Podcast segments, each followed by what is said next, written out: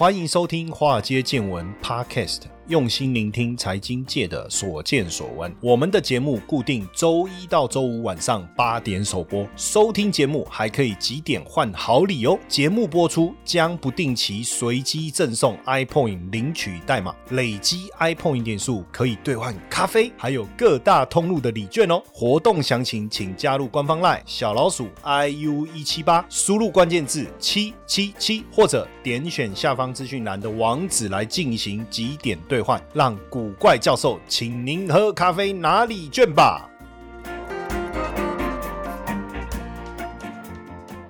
股票市场千奇百怪，见怪不怪。大家好，我是古怪教授谢承彦。有没有想过退休的事呢？有的人有想过，有的人没想过。如果你很年轻，你会觉得说，你别家开西出来扛鬼，你还得来，啊，们在探挖这些钱，基本在想退休的代志，哎想想炸呗哈。所以，当然每一个每一个议题，在每一个阶段都有不同的，呃，应该说每一个人生阶段都有不同的议题要去烦恼啦。比如说，你刚毕业的时候，你在烦。老师能找到什么好工作？那你刚开始工作，你想的就是打拼升官，对不对？那你在这过程中想的是有没有更好的未来？然后等到你这个工作稍微稳定啊，结婚生子，再再过一段时间，可能才慢慢的小孩子大了啊，再开始烦恼小朋友哦要结婚，他他要结婚呢，他也可能也要买房啊，然后到后面才开始去想自己退休的事，其实也没错哦，也没错。因为我我我我刚开始最早的时候，坦白讲，大家也知道，我一开始在银行工作嘛，哈，刚开始在银行工作的时候，其实也是很拼啊，蛮认真的在做，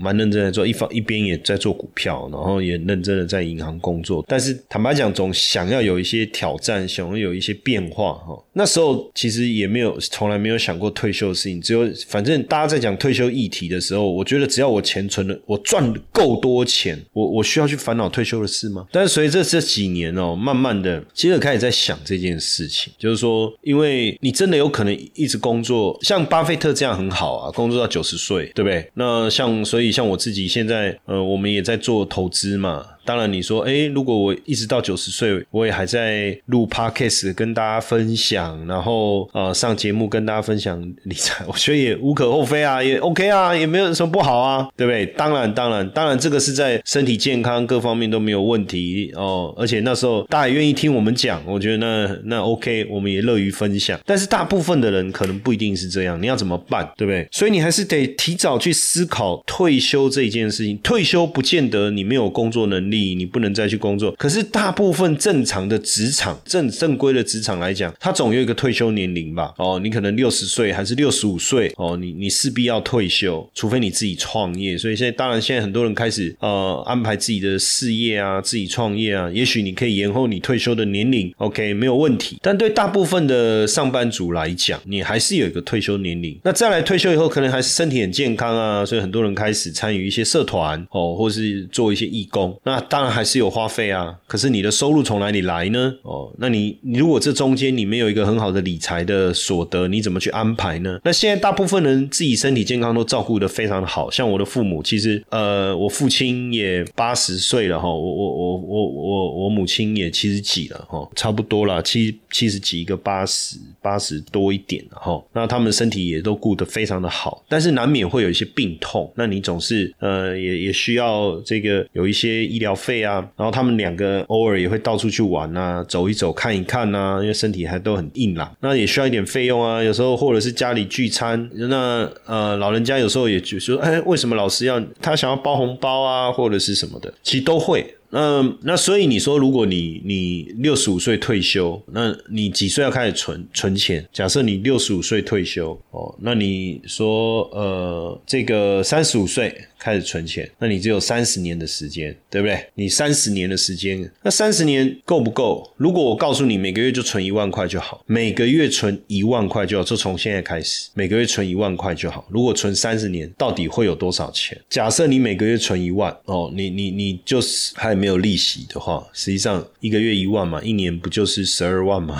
一年就十二万呢，一年就十二万啊，三十年是三百六十万，算得出来的。所以你说要一千万或两千万，我们的标题告诉大家，月存一万，退休两千万。那你是叫我从一开始工作二十岁，二十岁一个月一万，一年十二万哦，那存五十年也不过才多少六百万呢？好，我们这个等一下再来讨论哦。我们先从主计处所统计的，我们的平均薪资大约落在呃四万二左右哦，那总薪资大概在五万三、五万四左右。所以如果目前三十五岁，未来三十年平均总薪资，哦，平均总总薪资都是五万呐，那三十年总收入是一千八百万，然后妻子也有总也有收入啊，算一千二，两个人加起来三千万好了。那很多人还要买房子，要干嘛？哦，什么的，这生活日常生活费怎么存？有没有可能存到一千万？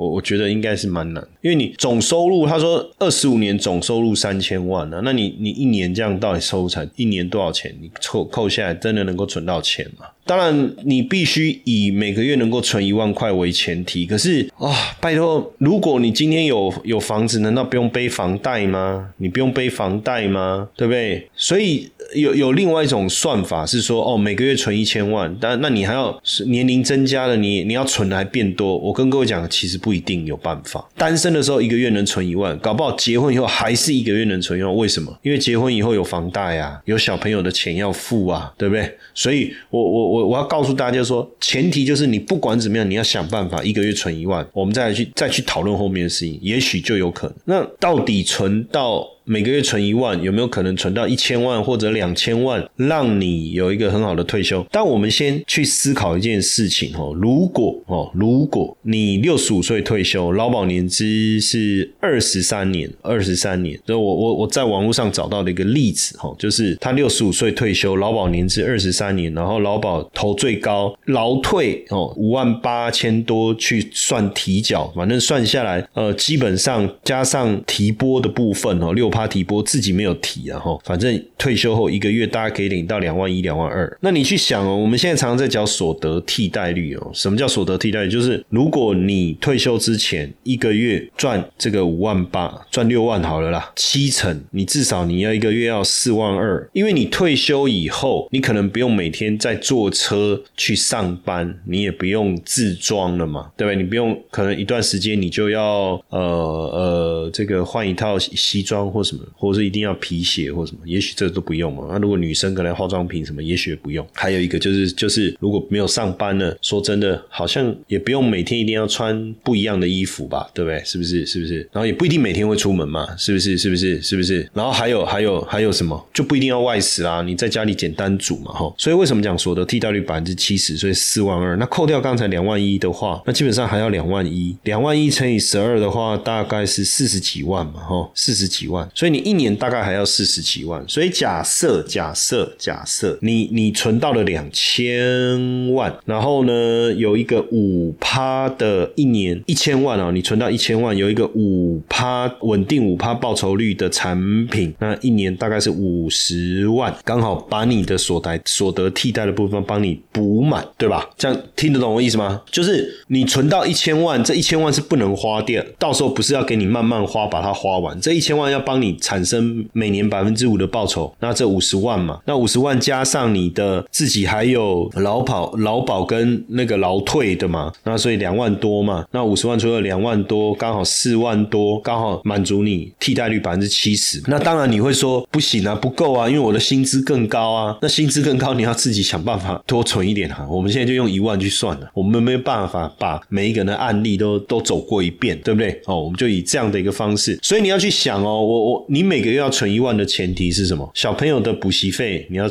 你要处理掉了，因为小朋友如果要出国念书，你要处理掉了。如果你有买车贷款，你要处理掉；你有买房子贷款，你要处理掉。也就是说，你处理掉这些之后，你要想办法存一万。他说：“哎，那那个那个看病的钱，万一需要长照。”哦，万一需要有重症，万一什么医疗，那这是保险，所以你还是你可能还会有一些保险的这个支出，这个也要处理掉。我现在谈的是单纯支应你退休以后的现金流的问题，对不对？哦，保险啊，医疗啦，重症啦，哦，这些不好意思哦。那个我们以前就讨论过了，对不对？我们有好几集也邀请了相关的这个保险领域的专家来教大家。那个你就要是从医疗险啊什么的去想办法 cover 了。那你说啊，你保险也有了，房子的贷款你也在缴，然后小朋友的念书的钱你也都处理完了，就最后你活得很健康，可是却不快乐，因为你你既然因为保险是有事才能帮你帮助你嘛，啊，你没事的时候你要靠什么？你就要有足够的收收入来源啊，要不然到最后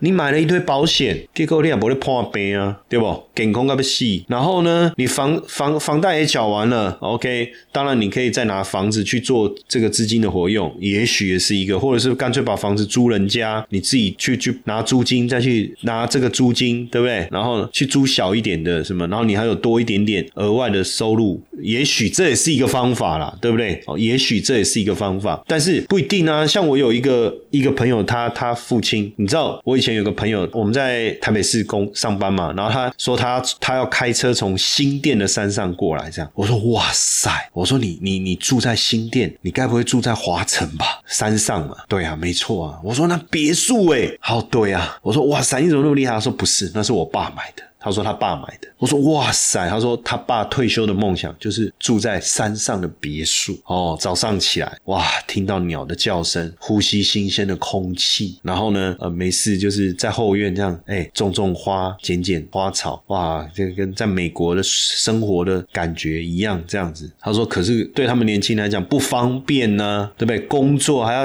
大老远从山上开车下来，所以有没有可能你本来住在住在这个这个都会区？结果最后退休，你想要搬到山上去，这个确实有可能的哦，或是搬到郊区，或是搬到中南部，或是搬到哪里都有可能，所以不一定。所以我们要想一个，就是说。不是一定你只得靠这么做，而是反正我就每个月存一万，我说就这样想这件事情。我们把这件事做好，对不对？然后把所得替代率的部分把它计算好，反正你的劳保跟劳退的提拨哦，大概可以满足你百分之大概劳呃你的替代率百分之三十，大概是差不多。那剩下四十你要靠自己哦，你就是要靠自己来把那个缺口补上去。但是前提是你已经没有住房的问题了哦，然后你一般的医疗保险。长照相关的保险规划你也规划完毕了哦，你也没有特别还要在这个供应小朋友什么东西，在这个情况下哦，在这样的一个情况下。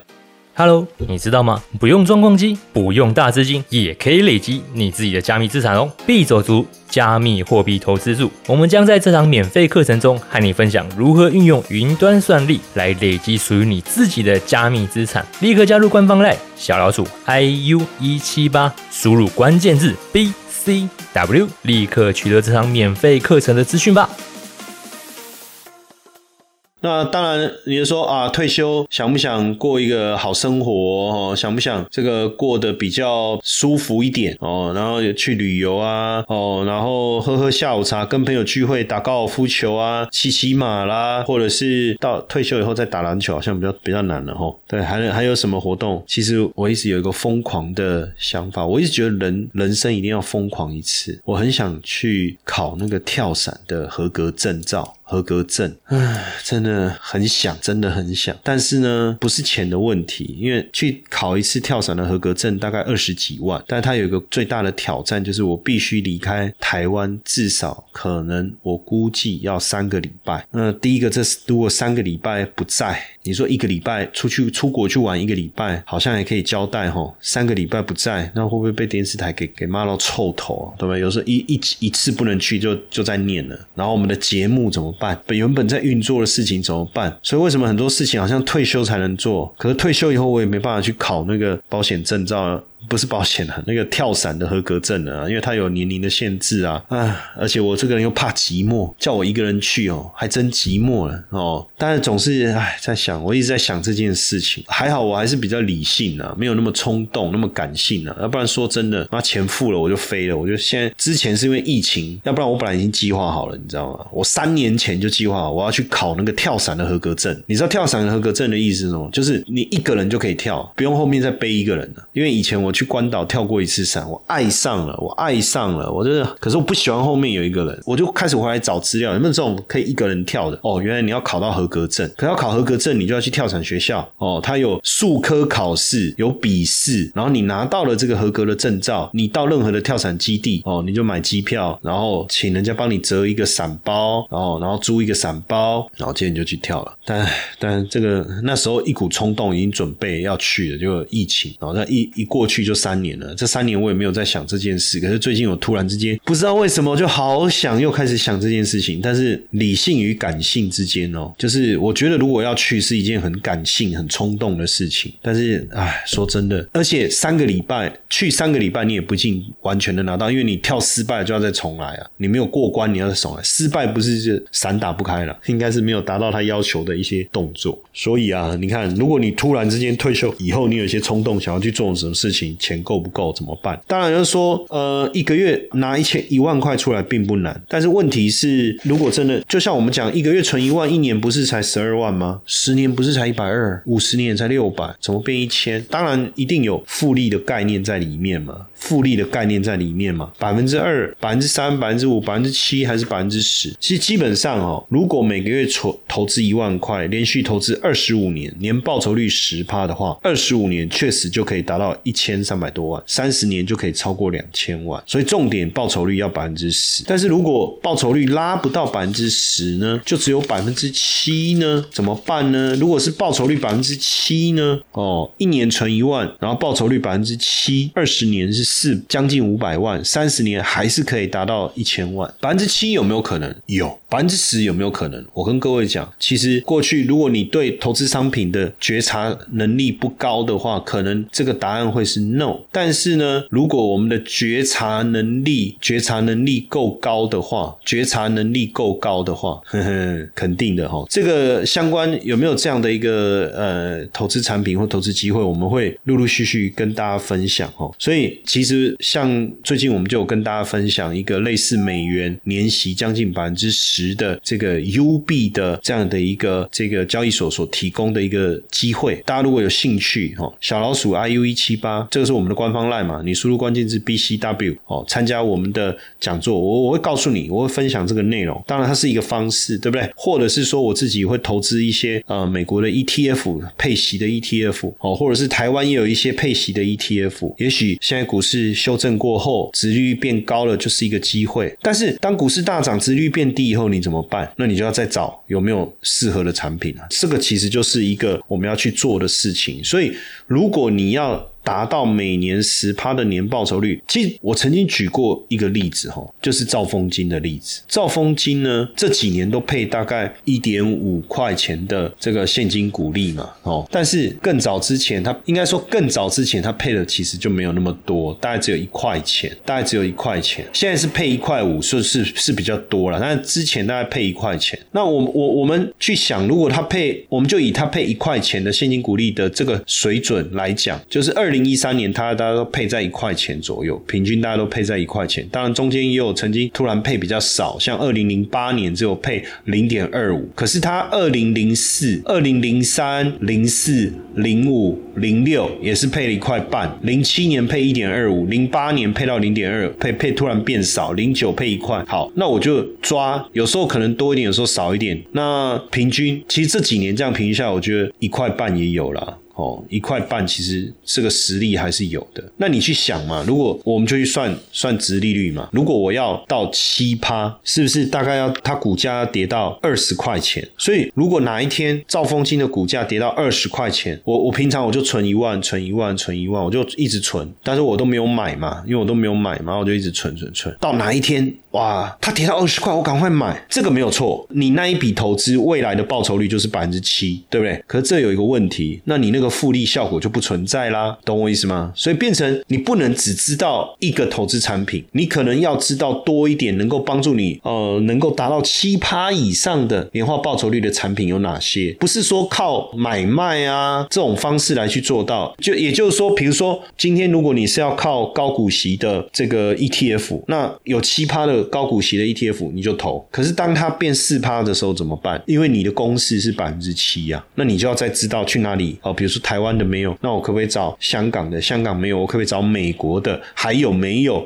可以帮助你做到这件事情的？哎，或者是说，当市场比较好的时候，殖利率会变差，那你投少一点；当市场变差的时候，殖利率会变好的时候，你就勇敢多投一点，去 smooth 你的报酬率能够达到百分之七或者百分之十。这个观念就变得非常重要了，因为数字是死的啦。我们就讲说啊，你每个月存一万，每平均报酬率百分之七哦，我们是讲平均报酬率嘛。那你投三三十年，一定可以达到一千万以上。那等到你真的三十年后要退休了，你也有了一千万了，请问一下，你有没有本事让自己维持每年百分之七的报酬率？如果一千万百分之七，那就是七十万，你一个月大概也有六万左右的收入嘛，对不对？那你不可，你你总不会告诉我，你已经做到了三十年平均报酬率百分之七，就退休之后，你那一千万，你领到你这一千万退休金，你你你没有办法帮自己创造一年百分之七吗？不可能嘛！哦，所以这个就是一个累积跟学习的过程。那我们自己一直在做这件事情，在做这件事情，不论是投资高股息的 ETF，台湾的、香港的，还是还是美国的，或者是我刚才讲到的，我们去存这个 UB 哦，利息它将近百分之十，那它以后还会不会有，我也不知道哦。但是现在有，我们就能存，我们当然现在赶快就去存哦。所以为什么我才会说啊，我我我我们有这样的一个讲座要跟大家分享，大家有空就来听哦，你就加小老鼠 iu 一七八嘛。然后你输入 B C W B C W 来来听我们的讲座，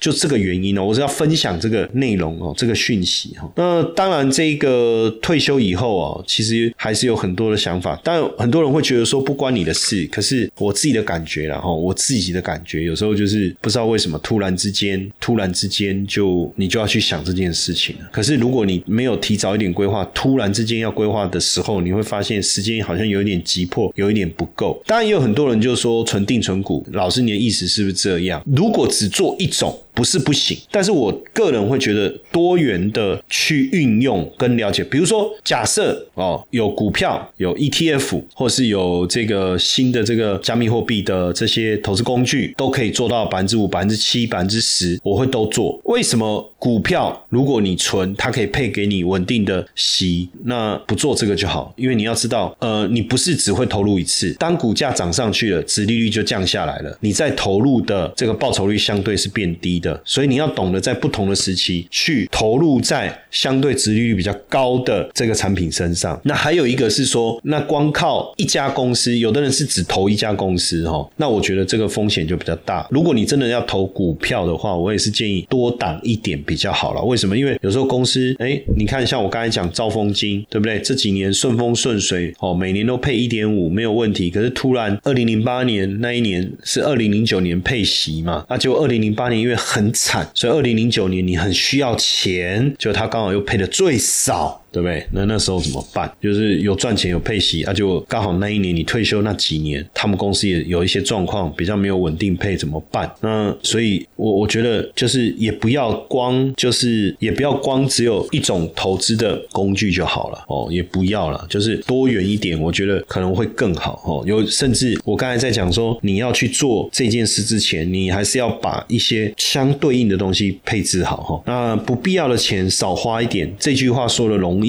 但是什么叫不必要？我觉得自己可以取舍了哦。像我自己很少会去参加一些饭局哦，我是朋友找唱歌什么那个，其实我都不太去，因为我觉得没什么必要。哎，假设扣除那个，因为要去录影，不是要开车要停车嘛？哦，然后或是坐捷运要去录影啊，这种工作的这种开销嘛之外，那平常我也在家里吃饭，我也没有什么其他比较不良的一些应酬嗜好啊，花天酒地或应酬什么这些也没也不太有。其实我一个月。我跟各位讲，我才花两三千块，不自装啊，没有额外买衣服啊，什么这些啊，我也很少，就现在也不太去买这些东西的话，坦白跟各位讲，我一个月才花两三千，其实没有什么，没有什么。他说你不用吃饭，我说我就讲嘛，我我我都回家吃嘛，但我要拿钱回家，我要孝亲嘛，我家里要养。我说我个人，我只是说我个人自己的费花费啊，那你小朋友不用缴学费什么什么啊，这个当然都要。我就说这些都是家庭支出，但是我说我个人，我也没有什么自己特别的。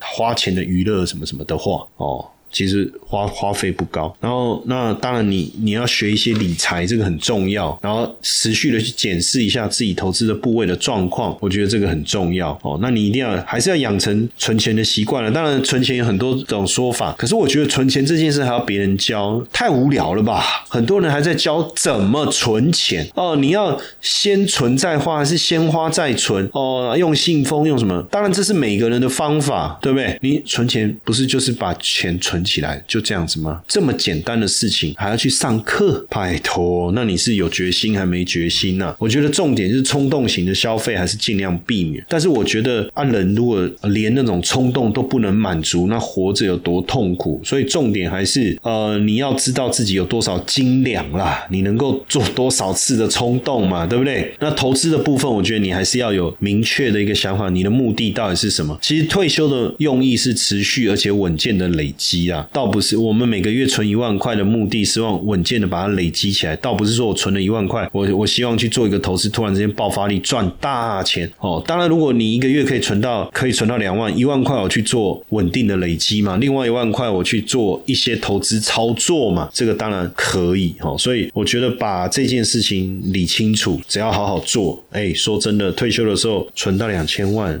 并不难，而且每个月只要一万块就可以做到，好不好？大家一起来做这件事情，如果加油啊！你知道比特币现在不用自己组矿机也能挖矿吗？现在呢，古怪教授有一个限时活动，只要完成指定任务，谢承彦老师就请你喝咖啡哦，限额两百杯，先抢先赢。加入官方赖小老鼠 i u 一七八，输入关键字 b c w 就可以索取任务条件和任务教学哦。